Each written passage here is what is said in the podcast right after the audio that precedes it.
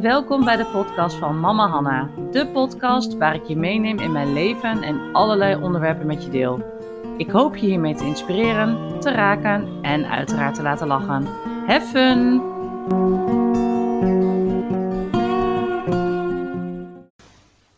Hey, welkom bij mijn allereerste podcast.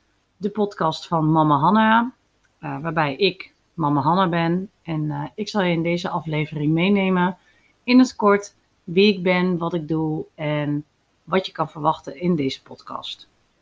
Nou, allereerst, ik ben Hanna. Ik ben 31 jaar oud en ik ben getrouwd met Arion. Wij zijn ouders van uh, twee hele lieve kinderen, Laurens en Aaron. Laurens die is bijna vijf jaar en Aaron uh, ruim twee. En beide kinderen zijn slechthorend. En dat is ook tevens uh, de reden dat ik deze podcast opneem. Voor de mensen die mij al wat langer volgen, ik uh, heb ook een blog waar ik jullie uh, meeneem in nou ja, eigenlijk het uh, hele rijlen en zeilen in ons leven met twee slechthorende kinderen. Wat betekent dat nou voor ons? wat zijn er nou, wat voor onderdelen hebben wij nou in ons leven? Wat, nou ja, andere ouders wellicht niet hebben. Het hele ziekenhuistraject, alle afspraken die daarbij komen kijken. Maar ook waar we tegenaan lopen in de opvoeding en slash ehm, het leven met twee slechthorende kinderen. Maar ook de hele mooie kanten van het leven. En daarin uh, wil ik jullie meenemen, niet alleen in mijn blogs, maar ook in, uh, in mijn podcast. Omdat ik toch wel graag vertel hierover. En veel mensen ook uh, liever luisteren dan lezen. Nou, even over dat hele stuk. Want um, ik ben niet alleen maar mama van twee kinderen, maar ik ben ook nog fulltime aan het werk. Op dit moment neem ik één dag ouderschapsverlof op, waarbij ik uh, nou ja, in die dag uh, toch al veel afspraken heb uh, voor de kinderen, maar ook dit soort dingen wil gaan doen. Dus op dit moment werk ik 32 uur. En Arion werkt ook 32 uur, dus we zijn allebei eigenlijk parttime momenteel aan het werk. En de twee dagen dat we vrij zijn door de week, dan ja, zijn we eigenlijk voornamelijk bezig met alle afspraken, ziekenhuisbezoekjes, logopedie, zwemles, nou ja, noem maar op eigenlijk wat uh, andere ouders uh, ook op een vrije dag doen. Het, uh, ja, waarom ik nu begin met mijn eh, podcast is omdat ik er echt klaar voor ben om ons verhaal te delen. Ik heb nu echt de rust in mijn hoofd om dit te doen. En ja, van daaruit kan ik ook wat beter dingen op papier zetten, denk ik. Daarbij komt ook nog dat wij eigenlijk pas sinds uh, ongeveer anderhalf jaar weten dat onze kinderen slechthorend zijn. En ik zal jullie even meenemen in een klein stukje geschiedenis hoe dat is gegaan. Nou, Laurens die is dus uh, eh, 4,5 jaar of bijna 5 jaar geleden geboren. En eigenlijk al vanaf de geboorte is hij, nou ja, ik wil niet zeggen een helbaby. Want overdag was het op zich prima te doen, maar voornamelijk uh, wanneer hij naar bed ging, uh, ja, helde hij eigenlijk continu. Dus hij heeft zich eigenlijk al vanaf de eerste dag in slaap geheld. En nou ja, goed, weet je, er wordt natuurlijk ontzettend veel over gezegd en iedereen heeft daar zijn eigen mening over. Dat is ook helemaal prima. Maar wij hadden eigenlijk al vanaf dag één zoiets van, als hij huilt, dan gaan we niet hem continu uit bed trekken om hem te troosten, want het is ook goed om te huilen. En sommige kinderen huilen zichzelf nou eenmaal in slaap. Nou, toen hij natuurlijk nog heel klein was, kon hij verder niks. Dus hij huilde en hij stopte vanzelf met huilen. En dat was in de beginfase nog niet eens zo heel erg lang. Misschien vijf minuten, soms tien minuten. Dus we hadden daar ook helemaal geen zorgen over. Maar in de loop dat hij ouder werd, werd dat huilen erger. En goed, wij hebben geen referentiekader, of in ieder geval toen al helemaal niet. En nou, het was een keer een avond. Um, hij was sowieso heel snel met uh, kruipen en zich optrekken aan de bank. En um, ik had in ieder geval het gevoel dat het heel snel was. Maar nogmaals, we hadden geen referentiekader. Dus ik heb helemaal geen idee wat de gemiddelde leeftijd daarvoor was. Dat zocht ik ook niet op. Want ja, weet je, ieder kind is zoals die is. En uh, we hadden ook geen zorgen. Dus nou ja, toen um, was het een keer een avond en hij helde en hij helde. En dat hield hij echt super lang vol. En op een gegeven moment hoorde ik geen gehuil meer. Een of andere seconde. Dus ik dacht van, dat is gek. Weet je, normaal hoor je dat het huilen minder wordt en minder wordt. En dan wordt een kind stil. Dus ik keek op de babyfoon en ik zeg tegen Arion, hij ligt niet in zijn bed. Dus Arion zegt, dat kan niet, weet je, hij moet in zijn bed liggen. Hij lag er gewoon echt niet in. Dus ik ben naar boven gegaan en hij was uit bed geklommen, inclusief slaapzak. Acht maanden oud. En ja, ik heb ook geen idee of dat een normale leeftijd is, maar ik dacht echt, wow. Hij heeft dus zo'n drive om uit bed te komen. Hij is gewoon met acht maanden gewoon uit bed geklommen. Met slaapzak aan, uit de ledikant. Ik denk, nou, is dit normaal? Nou, nu achteraf denk ik, oh, gelukkig wisten we toen niet wat er allemaal op ons af zou komen. Maar het ging van kwaad tot erger. Hij had dus ontdekt hoe hij uit bed kon klimmen. Binnen no time uh, kon hij bij de deur klinken en dat hij ontdekte hoe hij de deur open kreeg. Nou, intussen hadden wij aan de buitenkant van zijn slaapkamerdeur een traphekje gemonteerd. Want we dachten, ja, als jij uit bed kan klimmen, dan kun je dus ook van de trap afvallen. En we wilden eigenlijk niet het boven de trap monteren, omdat we dachten, hij moet eigenlijk gewoon leren dat hij zijn kamer niet afkomt. En hij, ja, hij kon natuurlijk ook nog de overloop op. Plus dat we daar ook de wasmachine en zo hadden staan. Ik denk, ja, je weet het nooit, maar ik wil gewoon niet die stress hebben dat hij daar iets mee gaat doen. Dus we hadden een traphekje aan de buitenkant van zijn slaapkamer gemonteerd. Maar, nou ja, drie keer raden. Binnen no time klom hij over het traphekje heen. Dus ja, en ik was dan weer zo'n moeder die uh, op het moment dat hij de trap op kon klimmen, de gewone trap, had ik ook zoiets van, ja, ik heb geen zin om elke keer me zorgen te moeten maken over hoe, dat dan, hè, hoe hij dan die trap weer afkomt. Dus ik leer mijn kind dan met die trap omgaan. Dus ik heb al heel snel hem geleerd achterwaarts die trap weer af te gaan.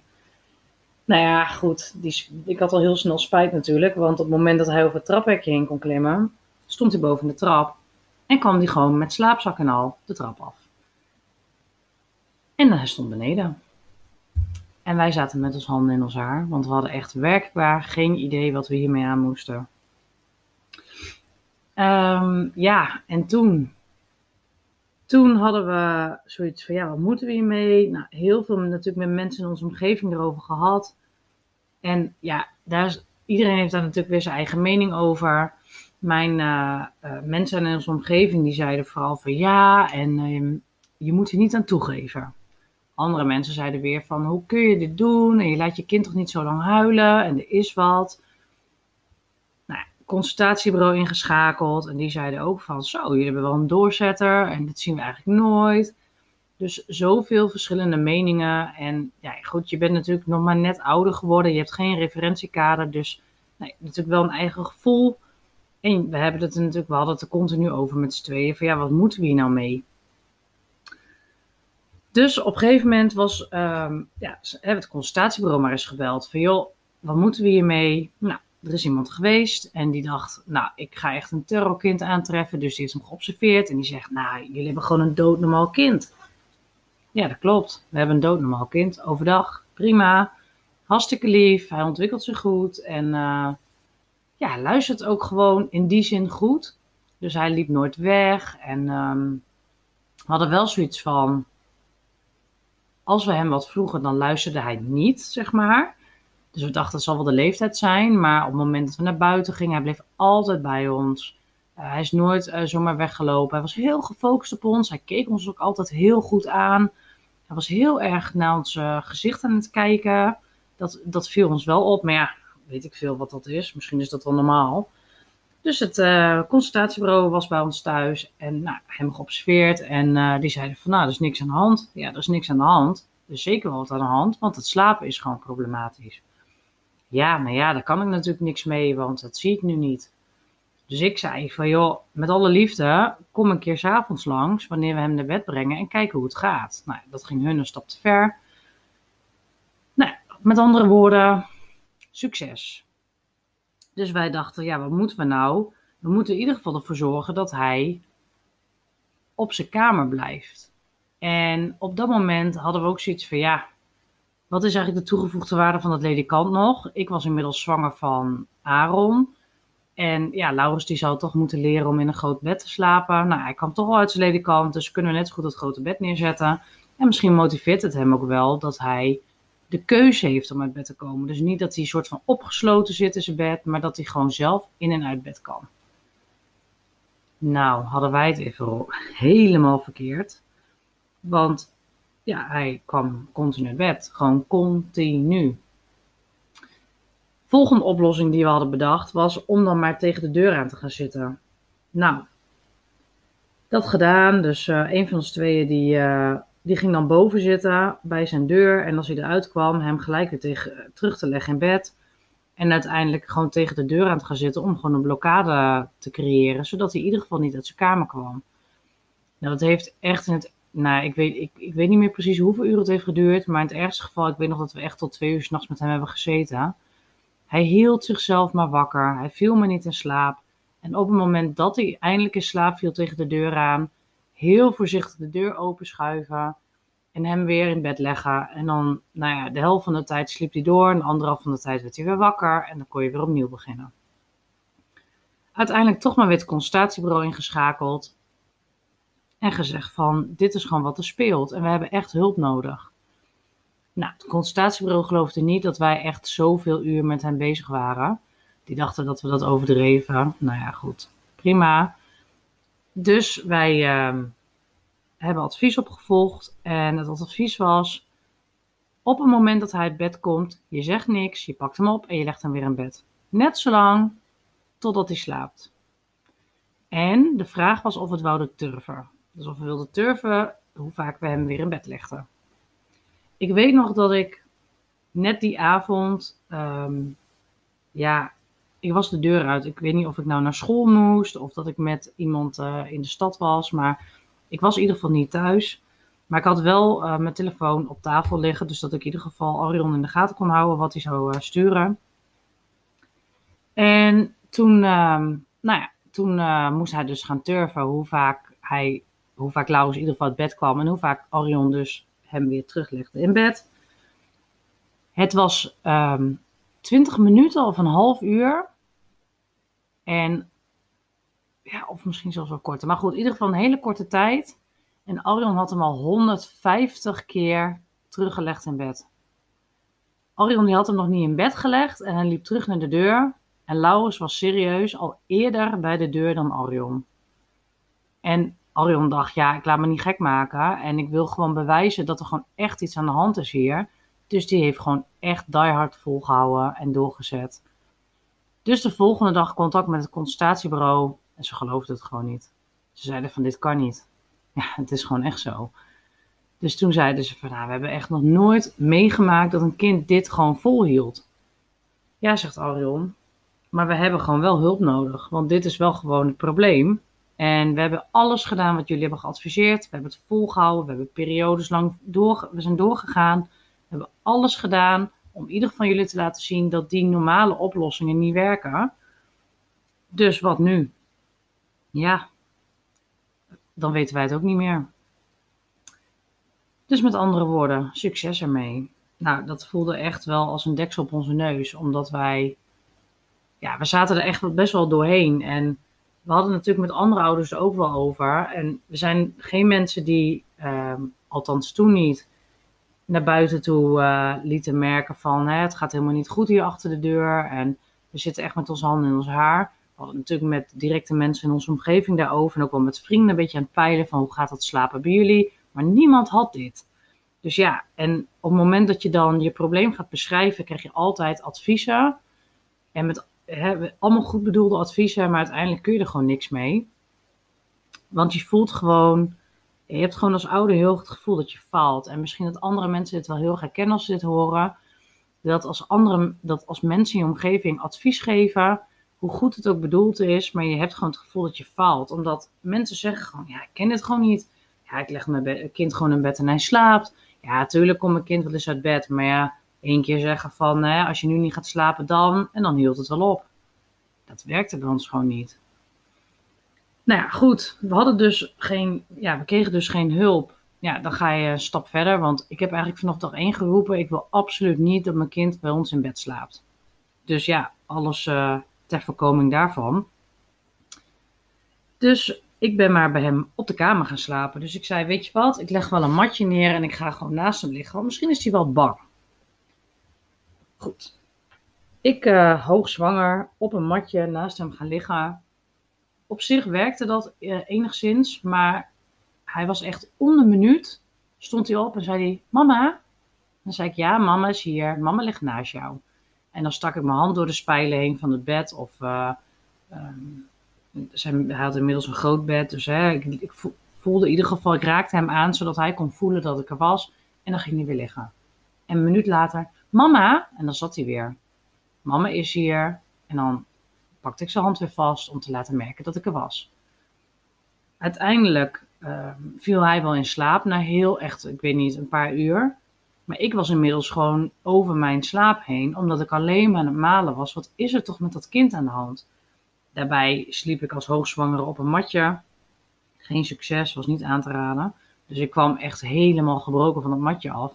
Nou, de volgende dag Arion en zo deden we dat uh, om en om. Maar het werkte gewoon niet. En vervolgens, wat ik ook nog heb gedaan, is met uh, uh, de kamer gereinigd. Ik denk, ja, vertel hetzelfde is hier gewoon ooit wat gebeurd of hangt hier nog een geest of zo. Ja, ik ben helemaal niet spiritueel ingesteld. Maar je gaat gewoon googlen en je gaat gewoon, ja, je gaat alles proberen wat je online vindt. Dus we hebben echt werken we alles geprobeerd. Ik heb die kamer gereinigd. Uh, we, zijn bij een osteopaat geweest. Ik geloofde niet echt in, maar ik dacht, ja, voor is er toch iets met de geboorte um, niet goed gegaan? Of zit er iets in zijn lichaam niet goed? Nou, ook dat, al die adviezen opgevolgd, het werkte niet. Tot op een avond, Arion die was de deur uit en ik was dus uh, ja, inmiddels, ik weet niet of ik toen al was bevallen van Aaron of nog niet, maar ik weet in ieder geval dat ik um, ja, gewoon met hand, mijn handen in het haar zat. Ik was echt, ik wist gewoon niet meer wat ik moest doen. En hij bleef me huilen, hij kwam me uit bed. Ik was zo intens moe. Dus ik heb mijn moeder opgebeld. En ik heb, uh, ja, mijn moeder die heeft natuurlijk ook uh, wel adviezen gegeven. Maar die heeft nog nooit echt, die had nog nooit gezien hoe het er echt aan toe ging. Dus ik heb uh, haar video gebeld via WhatsApp. En ik heb gezegd, mam, dit is hoe de situatie is. En ik heb het laten zien. En toen zei ze, maar Hanna, hij is gewoon doodsbang. Hij heeft de angst gewoon in zijn ogen staan. Je moet, ah, je moet hem gewoon helpen. En toen dacht ik, oké, dit is voor mij nu een reden. Ik trek het matras uit zijn bed. Ik leg dat naast ons bed neer. Dus ik heb tegen hem gezegd, je gaat daarop liggen en je gaat slapen. En dat deed hij. Dus ik heb het matras naast ons bed uh, op de slaapkamer neergelegd. En hij is gaan liggen en hij viel zijn blok in slaap. Ja, de kind was gewoon intens moe. Want wat we ook in die periode uh, waar we mee zijn gestopt, was een middagslaapje. Want s'avonds was het al een strijd om hem in bed te krijgen. Maar als ik tussen de middag hem in bed wilde krijgen, ja, dat werkte natuurlijk voor gemeten, want toen wilde hij ook niet slapen. Hoe moe hij ook was. Ja, ik ga niet uh, tussen de middag voor een uurtje slaap drie uur lang zitten strijden om hem in bed te krijgen. Dus daar waren we eigenlijk al vrij snel tijdens die problemen mee gestopt. Nou, dus dat ging op zich um, een tijdje goed. En op een gegeven moment uh, zei hij uh, dat hij bij ons in bed wilde slapen. Nou ja, dat, daar was ik natuurlijk ontzettend bang voor dat dat ging gebeuren. Maar op dat moment waren we zo moe. En uh, toen was ik volgens mij inmiddels wel bevallen van, van Aaron. Nou, Aarons bed ehm, stond ook bij ons op de kamer. Ik had zo'n ehm, zo'n babybed die je kon openritsen, die tegen, je tegen het bed aan kon leggen. Want ik dacht, ja, zolang Laurens niet fatsoenlijk gaat slapen, kan Aaron daar ook niet slapen op die kamer. Want we, hadden, we woonden toen in een huisje met twee slaapkamers, dus die kinderen moesten samen op één kamer. Maar ja, dan moeten ze wel allebei goed slapen. Dus ja, Aaron moet in eerste instantie doorslapen, maar Aaron, Laurens moet ook, ook goed slapen. Dus het grote feest brak aan. We sliepen met z'n vieren. Dus hoe ging het toen? Um, we gingen dus, uh, we brachten A uh, Laurens naar bed, in ons bed. Dus die ging in ons bed liggen en wij gingen, een van ons twee ging ons de beurt erbij liggen. Om de ander maar te ontzien, van dan heb je in ieder geval een avond voor jezelf. Dus of je dan tv gaat kijken, of je gaat even de deur uit. Maar je bent in ieder geval even ontlast in die, nou ja, die sores eigenlijk, want zo voelden we het ook. We hadden echt het gevoel dat we tegen het plafond aan zaten. We hadden echt het gevoel dat, er, ja, dat de hulpverlening er niet was overal aan de bel getrokken. En ja, iedereen die zei gewoon, ja, ik weet het ook niet. Ik heb het nog nooit meegemaakt. Ja, dit is wat mijn advies is. Als dat niet werkt, dan houdt het voor ons ook op. Dus we wisten het gewoon echt niet meer. Dus uh, nou ja, dan ging ik uh, naast uh, Aaron of naast Laurens liggen. En uh, ja, wachten tot hij in slaap viel. aan het eind van het liedje sliep ik eerder. En dan ging hij echt voelen of ik er nog lag. En hij was continu bezig met of ik er nog wel was en of ik al sliep. En hij was heel onrustig. Maar continu checken, want het was natuurlijk donker op de kamer. Nou ja, goed. Inmiddels ehm, ja, was ons leven, ons sociale leven, hadden we helemaal op een laag pitje gezet. Want uh, ja, wat moet je dan? Je gaat de deur niet meer uit, want je, je zit allebei gewoon super erg doorheen. Gelukkig, een van de twee was altijd sterker dan de ander om de andere doorheen te trekken. Maar ja, je gaat de deur niet meer uit. Je laat vrienden niet meer langskomen s'avonds. Want ja, je wil ook niet laten zien hoe dat dan gaat. Maar je hebt, je hebt er ook niet zoveel aan. Want als je mensen op bezoek hebt en je zit zelf drie uur lang uh, ja, bij je kind zeg maar, op bed. Dat werkt ook niet. Dus we hadden eigenlijk, uh, we waren een beetje geïsoleerd geraakt in die periode. En ja, ik was elke dag aan het googelen, wat kan dit zijn, wat kan dit zijn. Nou, op een gegeven moment was er een dag dat ik thuis was, want toen was ik al bevallen. En uh, toen was ik al bevallen, toen was, uh, ja, toen was ik al bevallen. En toen uh, was ik met mijn moeder aan het bellen. En toen zei ik tegen mijn moeder, dat, dat is nog wel even goed om erbij te vertellen. Toen Laurens is geboren, toen stond er echt binnen vijf minuten stond er ineens een kinderarts bij ons in het ziekenhuis op de kamer. Ik had geen idee waarom, werd ook helemaal niet verteld in eerste instantie. Maar wat bleek, Laurens die heeft een klein bijoortje. Dat is een heel klein stukje vlees in dit geval. Bij, dat, kan in allerlei gradaties uh, uh, er zijn. Uh, maar in dit geval was het een heel klein stukje vlees bij zijn oor. En nou goed, geen idee wat het, wat het was, maar ze hebben in ieder geval van A tot Z helemaal onderzocht. En ze vroegen, hebben jullie ook slechthorendheid in de familie? Dus ik zeg, niet dat ik weet. Nou, Orion die zei ook, voor zover hij wist, niet dat ik weet. En daarmee was het afgedaan. Toen zei ze van, nou weet je, hij heeft een stukje vlees bij zijn oor. Dat kan duiden op slechthorendheid of op een nierafwijking of een hartafwijking. Maar als dat zo is, dan komt die slechthorendheid er wel uit. Want je hebt natuurlijk in de eerste week na de bevalling heb je die oortest, die gehoortest. Dus ik dacht, het zal allemaal wel. Ik was net bevallen, ik vond het allemaal wel best. Toen hebben we in de eerste week na de bevalling die gehoortest gehad. En die is in eerste instantie drie keer mislukt. Dus ja, om even te zeggen, gefaald. Uh, ze hebben dus die uh, geluidjes uitgezonden en die kwamen niet terug, dus de test was niet goed. Maar hij was ook wat snotterig en zo. En misschien had hij uh, wel wat vruchtwater in zijn oren, weet ik veel. Waren allerlei redenen waardoor dat kon, uh, kon zijn. Die vrouw die zei ook van, dit gebeurt aan de lopende band, dus niks aan de hand. Nou, prima. Dus kwam een week later terug. En ging opnieuw die test doen. Nou, Laurens was toen best wel onrustig. En ze deed die test nog een keer. En toen zei ze van, ik mag hem nu weer drie keer doen of zo. Maar als hij de derde keer uh, weer niet goed is, dan ga ik je doorverwijzen naar het audiologisch centrum in Zwolle. Nou, helemaal prima. Dus, nou, wat gebeurde er uiteraard? Hij mislukte weer drie keer. En toen zei ze van, nou, ik ga de papier invullen en er hoeft helemaal niks aan de hand te zijn, want het gebeurt aan de lopende band. Ik hoor het er nog zeggen, dus ik was ook helemaal niet bezorgd of zo. En ze ging de papier invullen en toen viel Laurens in slaap.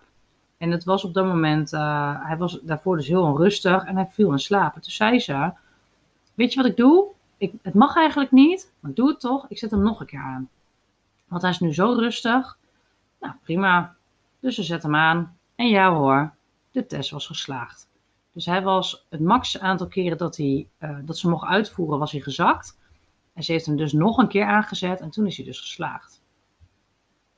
En toen heeft ze de papieren verscheurd voor het audiologisch centrum. En ze zei, het is goed. Dus ik zei van, maar is dat niet heel gek? Dat je dus zoveel keer die test uitvoert en het is niet goed. En nu wel en je zegt, ja, er is niks aan de hand. En toen zei ze, nee hoor, er gebeurt aan de lopende band, is helemaal niks aan de hand. Dus dat, met die kennis, zeg maar, die had ik eigenlijk een beetje naar de achtergrond geschoven. Want ja, uiteindelijk, ik was net moeder en zij was de specialist. En dan ga je er toch vanuit dat zo iemand weet wat hij doet en dat hij kunde heeft. Dus ik heb daar ook helemaal niet meer over nagedacht. Tot die dag dat ik dus mijn moeder belde. Aaron was dus net geboren. Uh, of die was inmiddels een half jaar oud of zo, ik weet niet precies. En ja, ik was gewoon niet meer aan het googelen van wat kan met mijn kind zijn, maar ik was gewoon met een nuchtere blik als moeder naar mijn kind aan het kijken. Naar Laurens dus in dit geval. En Laurens die stond met de rug naar mij toe en ik zei tegen hem, wil je een koekje? En hij reageerde niet op mij. En dat vond ik zo gek. En ik dacht, ineens met die kennis van dat bijoortje en van die test, die gehoortest, dacht ik, zal hij mij wel horen? Of in ieder geval goed horen? En toen heb ik mijn moeder gebeld. En toen heb ik tegen mijn moeder gezegd, mam, ik denk dat hij me niet hoort. En toen heb ik met haar eigenlijk alles van A tot Z doorgenomen. En toen zei ze, je, kan wel eens gelijk hebben. Toen heb ik het consultatiebureau opgebeld en ik heb gezegd, ik wil graag een doorverwijzing naar het ouderlijk centrum in Zwolle. Nou, toen zeiden ze, waarom wil je dat? Dus ik heb het hele verhaal uitgelegd en toen zeiden ze, nou, de gehoortest is uiteindelijk gewoon goed gegaan. Het kind ontwikkelt zich prima. Ik zeg, nou ja, niet helemaal, want zijn taalontwikkeling blijft achter. Ja, wel wat, maar niet extreem. Dus we hebben daar geen zorgen over. Dus ja, eigenlijk, um, ik was eigenlijk gewoon een overbezorgde moeder. Toen heb ik gezegd, het kan me niet schelen wat je doet. Het kan me ook niet schelen hoe je het doet. Maar ik eis een doorverwijzing naar het audiologisch centrum. En als je dat niet voor elkaar maakt, dan kom ik nu naar je toe. En ik blijf net zo lang daar, totdat ik die doorverwijzing heb gekregen. En nou ja, voor de mensen die mij kennen, ik kan best wel direct zijn. Ehm, maar ik ben wel iemand die heel veel slikt. Dus als ik dingen zie gebeuren, als mensen dingen zeggen die ik niet fijn vind, eigenlijk accepteer ik dat vrijwel altijd. Ik zou niet zo snel uh, voet bij stuk houden en, en, met de vuist op tafel slaan en zeggen: Dit wil ik. Maar in dit geval dacht ik: Het kan me niet schelen wat je doet, je fixt het maar gewoon voor me. Nou, met, uh, met heel veel moeite die doorverwijzing gekregen. 25 juni 2019 was de afspraak. Dus ik moest ook nog best wel lang wachten voordat ik er naartoe kon. Maar goed, maakte niet uit. Ik had in ieder geval een vooruitzicht. We waren op vakantie in Winterswijk en we moesten dus naar Zwolle. Nou ja, dat viel er midden in onze vakantie. Maar ik dacht, maakt niet uit. Ik heb die verwijzing, dus ik wil daar ook gewoon naartoe. Dus ik ben met Laurens met de trein vanuit Winterswijk naar Zwolle gegaan. Ik dacht, leuk uitstapje.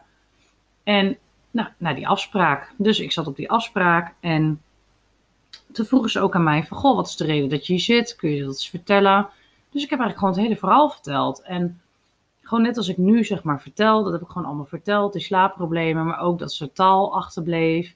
Dat hij heel erg visueel ingesteld was naar mijn idee. Dus hij was alleen maar heel gefocust op, op ons gezicht. En tijdens dat ik dat vertelde, was ik ook al heel veel aan het gebaren met mijn handen.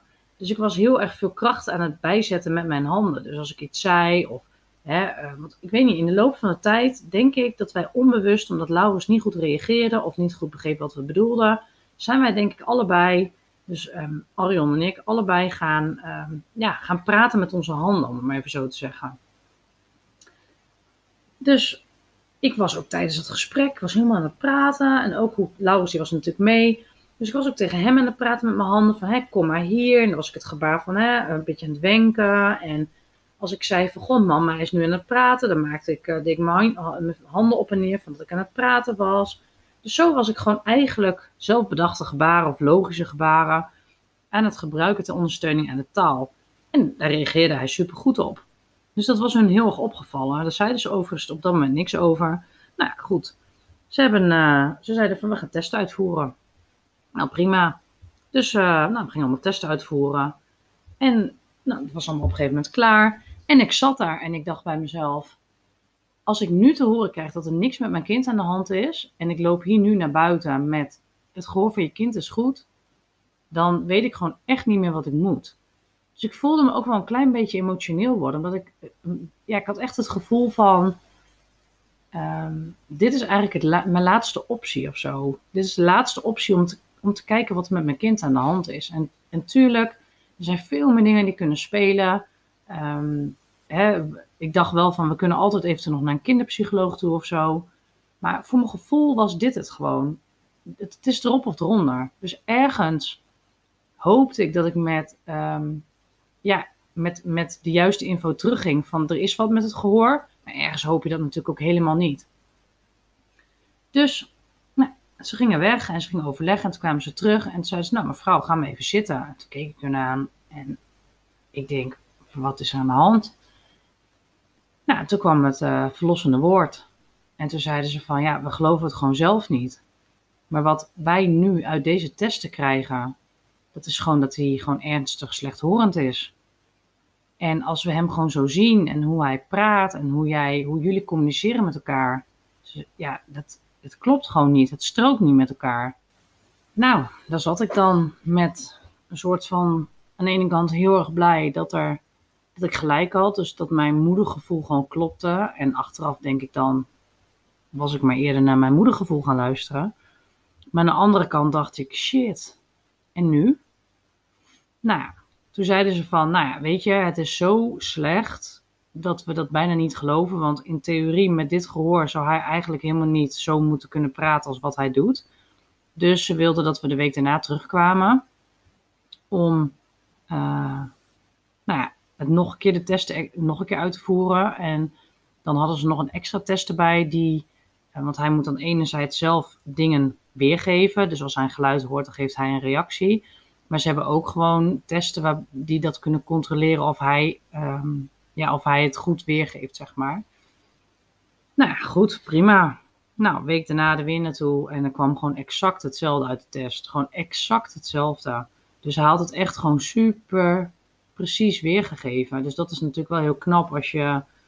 Nou, hij was toen net uh, eh, 3,5 of zo, nog, nog net geen 3,5.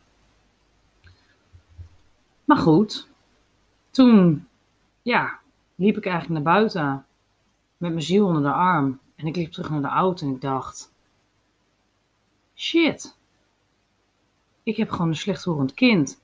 Aan de ene kant had ik enorme opluchting, omdat ik dacht: van ja, we weten nu wat er met hem is.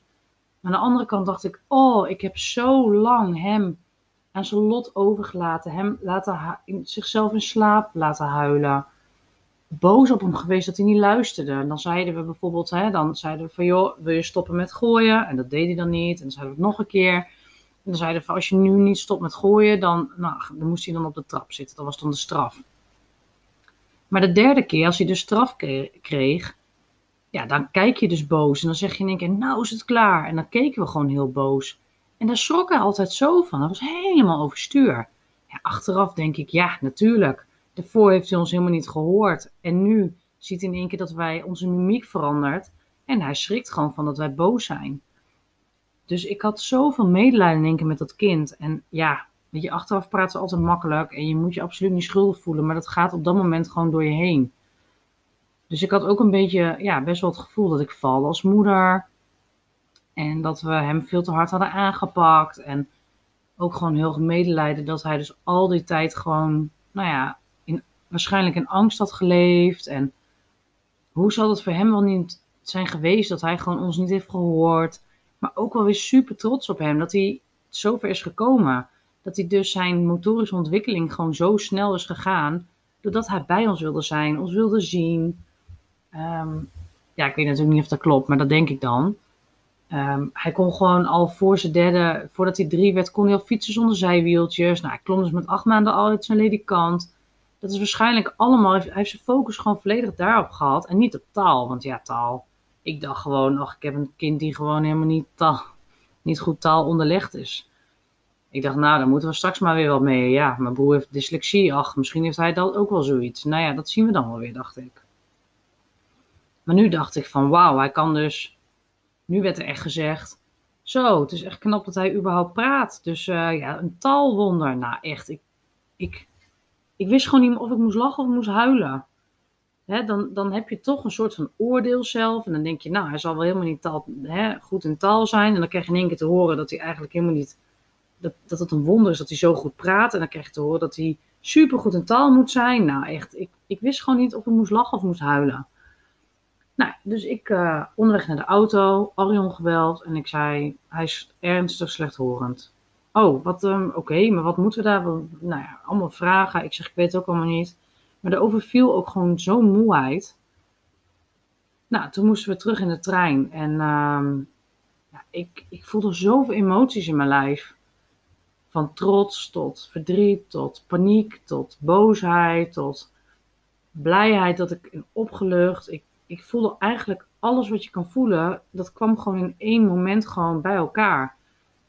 Nou, toen uh, ging mijn trein niet, hadden we pech of zo, of de trein was kapot. En toen moesten we dus, het was die dag heel warm, het was iets van 30 graden. Moesten we dus op een, um, nou ja, op een perron wachten tot de volgende trein. En toen kreeg hij immense driftbuien. Hij was natuurlijk helemaal overprikkeld, moe en die slechthorendheid. En toen kreeg ik daar toch een aanvaring met iemand op dat perron die een oordeel had over hoe ik met mijn kind omging en dat mijn kind zo, zich zo misdroeg. En het liefst wilde ik gewoon heel hard roepen: Ik ben gewoon net erachter gekomen dat mijn kind ernstig slechthorend is. Laat me even met rust. Maar ik dacht: Nee, dat kan niet. Ik kan ook niet nu hier in één keer dit als excuus gaan gebruiken. En het was zo'n pittige terugreis. En ik kwam thuis en ik wist het gewoon allemaal niet. Ik wist het gewoon niet. Nou ja. Toen, een week later, moesten we dus terugkomen. Toen ben ik weer met hem er naartoe gegaan. Toen met de auto, want ik zag het niet zitten om weer met de trein te gaan. En toen waren we volgens mij ook wel weer terug in, de, uh, in, onze oude woning in Deventer. Nou, en toen kregen we dus exact dezelfde uitslag. En ja, toen zat ik gewoon uh, in de auto en toen begon ik me toch te huilen. Ik wist het gewoon niet. Ik, ik heb alleen maar de hele rit naar huis, drie kwartier lang, ik heb alleen maar gehuild. Ik, ik wist gewoon echt even niet wat ik moest en wat ik moest vinden. En dus, um, nou ja, maar toen, uh, toen ik thuis kwam en toen nou werd uiteindelijk de hulp opge, op, kwam tot stand, zeg maar. Dus we kwamen in een traject. Nou, Laurens zou een half jaar later werd hij vier. Dus nou, eigenlijk alle hens aan dek om hem zoveel mogelijk bagage mee te geven. Omdat hij in ieder geval normaal naar school zou kunnen. We moesten een keuze maken tussen scholen. Gaat hij naar een dove slechthorende school of gaat hij naar regulier onderwijs? Nou, qua taal liep hij enorm achter, qua praten. Dus ja, wat is dan wijsheid? Nou, hij moest een gehoorapparaten, logopedie moesten we opstarten. Nou ja, hele rattenplan wat we, waar wij in terecht kwamen. Maar op dat moment zat me nog iets niet lekker. Want nou, Aaron, onze jongste zoon, die heeft een nieraandoening. Die, heeft, uh, die is geboren met één nier in plaats van twee nieren. En wat me ook is bijgebleven is toen Laurens net geboren was, toen zei die kinderarts tegen mij van ja, in um, ja, de, de, tiende week of de negende week van de zwangerschap, dan worden de oren, dus het gehoor, de nieren en het hart worden aangemaakt. Dus heel vaak als er een gehoorafwijking is, is er ook een nier- of hartafwijking of nou ja, andersom zeg maar. Dat is me zo bijgebleven dat ik dacht, oké, Aaron is met een nierafwijking of een nieraandoening geboren, met één nier, een mononier noemen ze dat. En Laurens heeft een gehoorafwijking. Hoe toevallig is dit? Ja, ik kreeg gewoon de rilling over mijn lijf, net als nu. Ik kreeg gewoon weer kippenvel all over the place. Ik dacht, dit geloof ik gewoon niet. Ik geloof gewoon niet dat dit toeval is. Nou, daar waar we hiervoor uh, enorm veel moeite hadden met instanties meekrijgen, was er nu uh, totaal geen probleem. Uh, we hebben ehm, de kinderarts van Aaron hebben we opgebeld en gevraagd van, goh, dit is het verhaal. Zou je misschien willen kijken of uh, Laurens ook gewoon twee nieren heeft of ook iets met zijn nieren aan de hand is? Nou, die zeggen gelijk, jou geen probleem. Dus die afspraak werd ingeschoten. Um, we zijn gelijk doorverwezen naar het uitloggencentrum in Zwolle om bij Aaron te checken. Dus de hele rattenplan, alles is gaan lopen. Nou, gelukkig uh, bij Laurens geen afwijking aan zijn nieren gevonden. Uh, nou, dus dat allemaal, die deurtjes gingen allemaal dicht. En toen moesten we op een dag met Aaron dus naar het audiologencentrum. En op dat moment moesten we ook met Laurens daarheen voor controle. Want Laurens die kreeg toen net zijn gehoorapparaatjes. Dus die moesten ingesteld worden. Dus Arion zat met Laurens in de ene ruimte om die gehoorapparaten in te stellen. En die testen nog een keer te doen of het allemaal goed ingeregeld was. En ik zat in een andere ruimte om het gehooronderzoek bij Aaron te doen. Maar ik zat eigenlijk best wel ontspannen, want ik dacht, ja, ach, Aaron reageert eigenlijk best wel goed op ons. Volgens mij is er niks aan de hand. Daarbij wel even vermelden dat we ook geen goed referentiekader hebben. Dus ja, wat is dan goed en normaal? Ik heb geen idee, want bij Laurens heb ik het ook niet gemerkt. Dus ik zat daar gewoon heel ontspannen en relaxed. En uh, nou, ze hadden die onderzoeken gedaan. En toen zeiden ze, we wachten even tot uw man hier is. Dus ik zei, je kunt het toch aan mij vertellen? We willen toch even wachten tot uw man hier is. Nou, toen kreeg ik gewoon, ik dacht, dit is niet goed. Dit kan gewoon niet anders dan dat dit niet goed is. Nou, ik krijg nu ook gewoon weer een brok van in mijn keel. Want toen uh, hebben ze Arion erbij gehaald en toen zaten we daar en toen zeiden ze van, uh, ja, we hebben gewoon slecht nieuws. Want ook het gehoor van Aaron is gewoon niet goed. Nou, ik wist gewoon niet wat ik moest. Bij Laurens was ik een soort van opgelucht, omdat ik dacht van, hè, er is wat met ons kind en nu weet ik wat er is. En bij Aaron, ja, was ik niet opgelucht. Ik ging daarheen om eigenlijk een deur te sluiten van, hè, er is niks met het gehoor. Ik ging daar niet heen om te horen dat zijn gehoor ook niet goed was. Dus eigenlijk vanaf dat moment alles ging aan me voorbij en ik wist gewoon eigenlijk helemaal niet meer wat ik moest. Ik, had, ik wist niet wat ik moest vragen. Ik wist het gewoon niet. Het enige wat ik kon zeggen was, en nu? Nou ja, we gaan een recept uitschrijven, want uh, Aaron moet ook gehoorapparaten. En ik dacht, nee, twee kinderen met gehoorapparaten, dat wil ik gewoon niet. Eigenlijk de dagen daarna, het enige wat ik kon, ik kon alleen maar de negatieve dingen zien. Van, oh, dan worden ze straks gepest, kunnen ze wel naar normale school, gaat hun taal wel goed komen, zullen ze wel geaccepteerd worden, hoe moeten we dat allemaal niet doen? Nou echt, je wil niet weten wat er allemaal aan voorbij is gegaan. Ik heb gewoon alles in mijn hoofd gehad. Ik heb gewoon nachten niet geslapen. En ik wist gewoon niet wat ik moest. Nou, uiteindelijk uh, is het natuurlijk in die zin allemaal goed gekomen dat we nu uh, nou ja, iets meer dan een jaar verder zijn. En um, we hebben gewoon echt heel veel meegemaakt in die anderhalf jaar. Of, en um, wat er nog bij is gekomen, is dat begin van de coronatijd had ik het gevoel dat Aaron slecht reageerde. Het zat me niet lekker, dus toen heb ik uh, gevraagd van, goh, mogen we misschien nog een keer zijn gehoor laten testen? Nou, daar ze eigenlijk gelijk uh, ja op gezegd, dus we zijn daar geweest. En toen was ook zijn gehoor dermate achteruit gegaan dat voor die tijd, dus toen we zeg maar erachter kwamen dat Aaron's gehoor niet goed was, toen was zijn gehoor beter dan dat van Laurens. En nu is zijn gehoor inmiddels zo erg dat het zo slecht, dat het uh, veel slechter is dan die van Laurens. Ze hebben allebei wel een beetje hetzelfde verloop. Dus hoge tonen horen ze niet en lage tonen beter. Dat is ook waarschijnlijk de reden dat, uh, dat Laurens zo ver is gekomen. Want praten is natuurlijk vrij lage tonen. Ik heb een vrij lage stem. Orion heeft een vrij lage stem.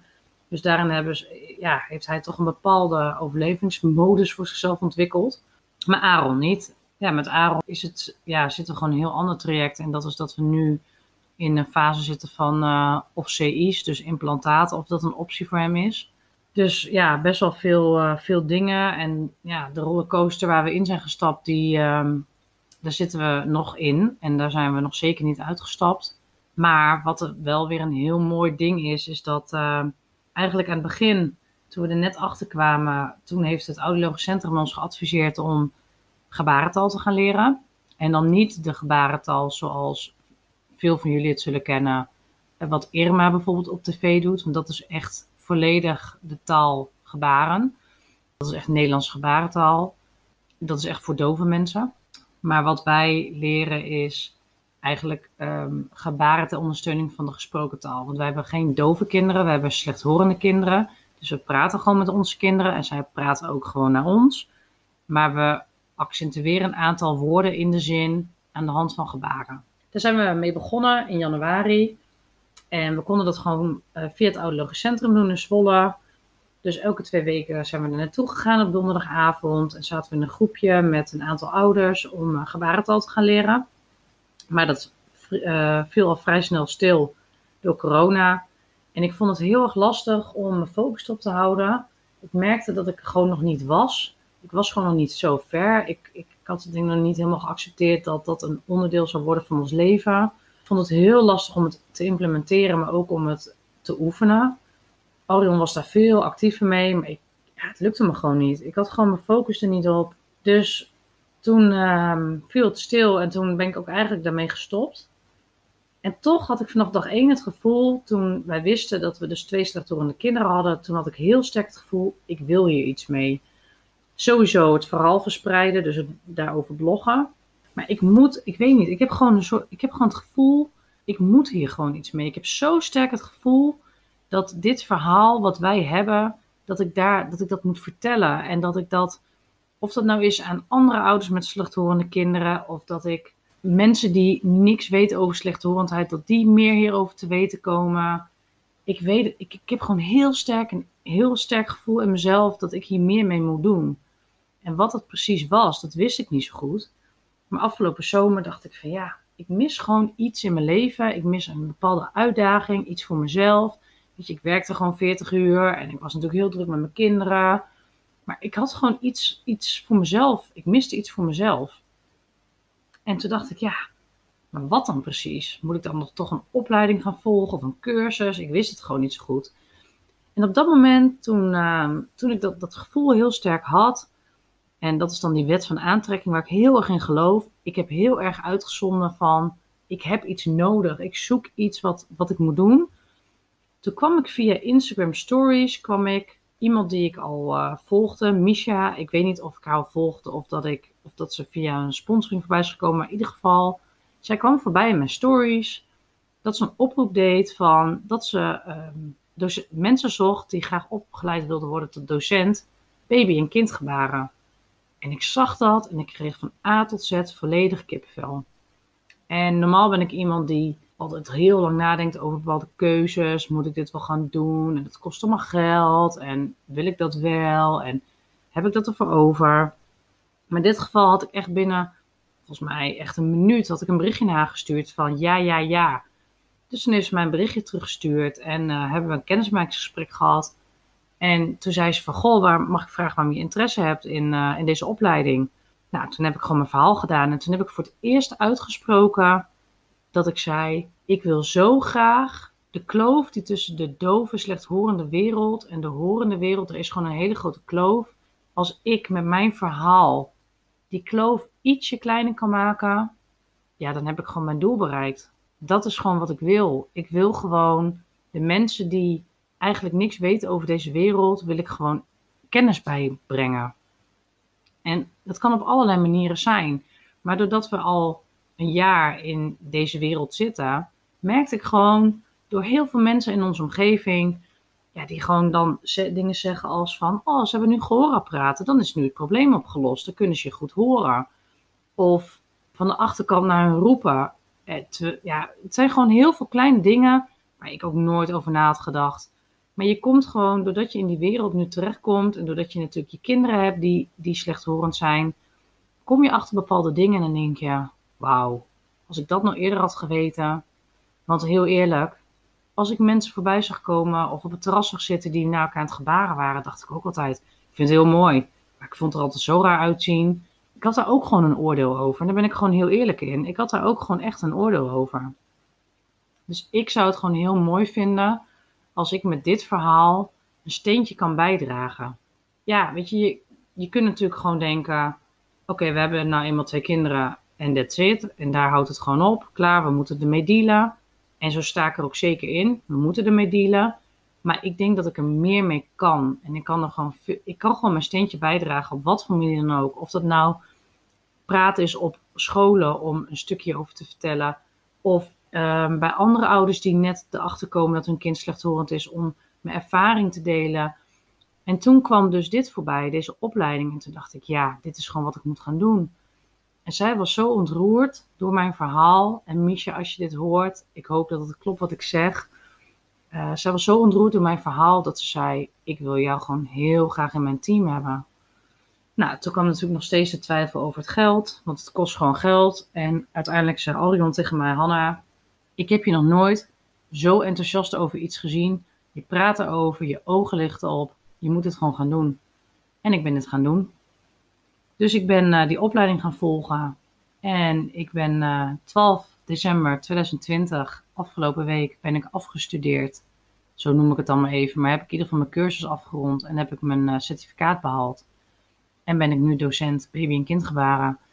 En als ik dan terugkijk naar begin van dit jaar, dat ik dus die cursus begon bij het Audiologisch Centrum. En dat ik er gewoon echt niet in kon komen, dat het me echt niet lukte. Ik sloeg het gewoon niet op en dat ik echt dacht, wat moet ik hiermee? En als ik nu zie wat voor passie ik hiervoor heb gekregen, ik vind het zo ontzettend leuk om te doen. En het liefst zou ik het de hele dag doordoen en maak de hele dag filmpjes. En als ik zie hoe enthousiast mijn kinderen erop reageren en dat ze teruggebaren en wat voor positief effect en gevolg het heeft, ja, ik wil gewoon iedereen, ik wil gewoon dat iedereen hier kennis mee maakt. Ik wil gewoon zoveel mogelijk ouders, of je nou horende of slechthorende kinderen hebt, dat maakt niet uit. het is gewoon zo'n mooi, ja, zo'n mooie ondersteuning aan de gesproken taal. En het is zoiets moois en je krijgt zo'n verbinding met je kind. Ik word daar gewoon zo blij van. En dat begint allemaal met, en dan wil ik echt grote credits aan Misha, die ehm, mij heeft geenthousiasmeerd en mij heeft overgehaald om toch deze opleiding te gaan doen. En ik hoop echt dat hier nog zoveel meer uit gaat komen dan, ja, ik zie het toch een beetje als niet alleen maar in mijn regio dat ik mensen kan helpen, maar ik hoop dat ik echt een heel, ooit in, op een heel groot platform mag gaan staan uh, en mensen mag inspireren. En ik ben helemaal geen persoon die graag voor groepen staat. Absoluut niet. Ik heb echt podiumvrees. En toch is dat gewoon wat ik voor ogen heb. Ik zie mezelf gewoon echt op een groot podium staan. Met een hele grote groep mensen die ik mag inspireren met mijn verhaal, met ons verhaal. Ja, dat zou ik gewoon echt heel erg vet vinden. Dus alle credits aan, aan Misha van uh, Zeg het met je handjes. En ook aan de groep mensen die, uh, ja, medecursisten zeg maar, die mij ook hebben geïnspireerd. Ik ben zo'n ander mens geworden het afgelopen jaar. En dat heeft niet alleen maar hiermee te maken, maar ook met een heel stuk mindset waar ik mee bezig ben. Ook daar ga ik echt wel diverse podcasts over opnemen. Want ik, heb echt, uh, ik ben echt enorm gegroeid qua mindset van best wel sceptisch en negatief naar, ja, je kunt gewoon wat jij wil bereiken, dat kun je bereiken. Als je daar gewoon volledig in gelooft, dan ga je daar komen. Ja, geen beperkingen zien, maar gewoon kansen. En ik zie gewoon heel veel kansen. En als ik mensen spreek, dan zeggen ze, nou, dat is toch best wel beperkt, hè? Als jij, uh, ja, mensen staan hier toch echt niet voor open, denk ik. Ja, ik geloof daar gewoon niet in. Ik geloof er gewoon in dat als jij weet wat de voordelen zijn van baby- en kindgebaren, ja, en je weet gewoon wat dat kan doen met de communicatie met je kind en de frustratie en het onbegrip wat je, wat je wellicht hebt. Nou, zoals met Laurens met het slapen of de gedragsproblemen die wij heel erg met hem hebben gehad. Als ik dit eerder had geweten en eerder had toegepast, ik ben daar heilig van overtuigd dat hij veel gelukkiger was geweest en veel beter in zijn vel had gezeten. En daarmee wij ook. En daar, ja, weet je, onze relatie heeft echt enorm onder druk gestaan. Omdat je gewoon alleen maar aan het overleven bent. En ik weet zeker dat onze relatie dan ook gewoon veel beter in elkaar had gezeten. Of veel beter was geweest. En wij veel ja, gelukkiger waren geweest. Dus ik hoop echt dat ik jou ook hiermee mag inspireren. Heb je nou vragen of opmerkingen of heb je nou bepaalde onderwerpen in dit hele traject waarvan je denkt, dit vind ik echt super interessant, dit wil ik echt heel graag, uh, nou, hier meer over weten of um, goh, heb je hier ook ervaring mee of vertel nou eens wat over die baby- en kindgebaren. Laat me dat dan vooral weten, dan um, neem ik dat mee in een volgende keer. En voor nu, uh, ja, wil ik gewoon uh, iedereen bedanken die heeft bijgedragen aan mijn hele reis van, ja, beginnend uh, moeder van twee slechthorende kinderen naar waar ik nu sta. Ik zeg niet dat ik een expert ben, maar ik ben zeker een heel eind op weg. Ik denk dat ik enorm ben gegroeid en dat ik daarin echt wel een luisterend oor en inspirator kan zijn voor andere mensen, andere ouders. Of je nou een slechthorend kind hebt of niet. Of je nou een kind hebt met slaapproblemen of niet, het maakt niet uit. Maar ben je nou getriggerd door mijn verhaal en denk je, oh, ik zou zo graag even met jou in contact komen, laat me dat weten. Stuur me een berichtje en ik kom heel graag met je in contact. Voor nu uh, wil ik je in ieder geval bedanken voor het luisteren naar deze allereerste podcast. Wel heel grappig, want ik heb uh, bijna een uur volgepraat. Ik had nooit gedacht dat dat zou kunnen. Maar het is gelukt. Dus uh, bedankt voor het luisteren en uh, ik hoop dat ik wat van je hoor. Doei! Super bedankt weer voor het luisteren. Ik zou het echt heel erg tof vinden als je mij wil laten weten wat je van deze aflevering vond. Heb je nou een specifiek onderwerp wat je zou willen horen? Stuur me dan een berichtje en wie weet komt het de volgende keer aan bod. Nogmaals super bedankt en see you next time.